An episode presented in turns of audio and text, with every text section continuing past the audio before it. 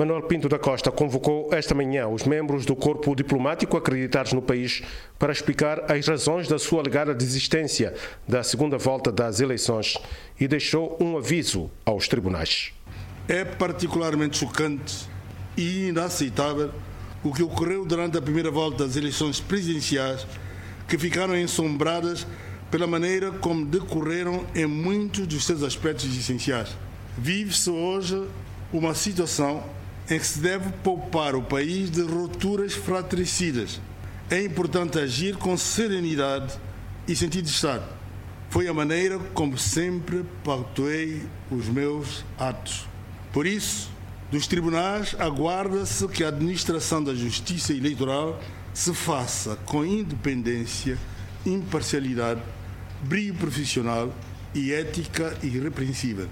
As declarações do Presidente da República e candidato às eleições presidenciais, Manuel Pinto da Costa, vêm na sequência do discurso do Presidente do Tribunal Constitucional, que afirmou não ter visto qualquer irregularidade no processo eleitoral.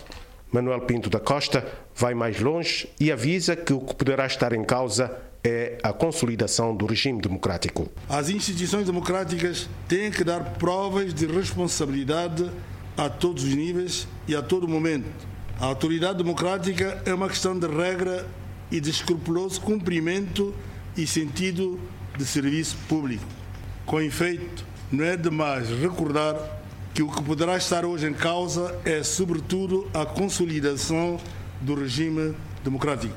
Infelizmente, a nossa democracia ainda não atingiu patamares que garantam níveis mais elevados de qualidade no seu funcionamento. Não é aceitável deixar-se que as finalidades das instituições cedam aos interesses mesquinhos e às, e às estratégias individuais ou de grupos. Por seu lado, Maria das Neves, a terceira candidata mais votada na primeira volta das eleições, acusou o presidente do Tribunal Constitucional de falta de isenção.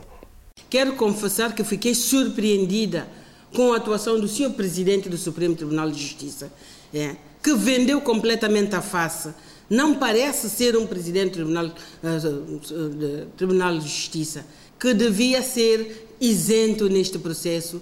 O governo, através do ministro dos Negócios Estrangeiros e Comunidades, Salvador dos Ramos, também reuniu-se com todo o corpo diplomático acreditado no país para explicar a sua posição em relação ao processo eleitoral e considera Manuel Pinto da Costa como um dos candidatos à segunda volta das eleições, apesar do anúncio da sua desistência enquanto o Tribunal Constitucional não se pronunciar sobre a desistência do candidato Manuel Pinta Costa, a segunda volta será disputada entre os candidatos Ivaristo Carvalho e Manuel Pinta Costa. Neste sentido, o Governo apela ao povo de Santo e Príncipe e a toda a comunidade internacional para que observemos com calma e a tranquilidade necessária que sempre caracterizaram os santomenses em ocasiões semelhantes e reiteram a, reitera a confiança, a convicção que no dia 7 de agosto o país elegerá o seu novo Presidente da República, que, como previsto na lei, tomará posse no dia 3 de setembro de 2016.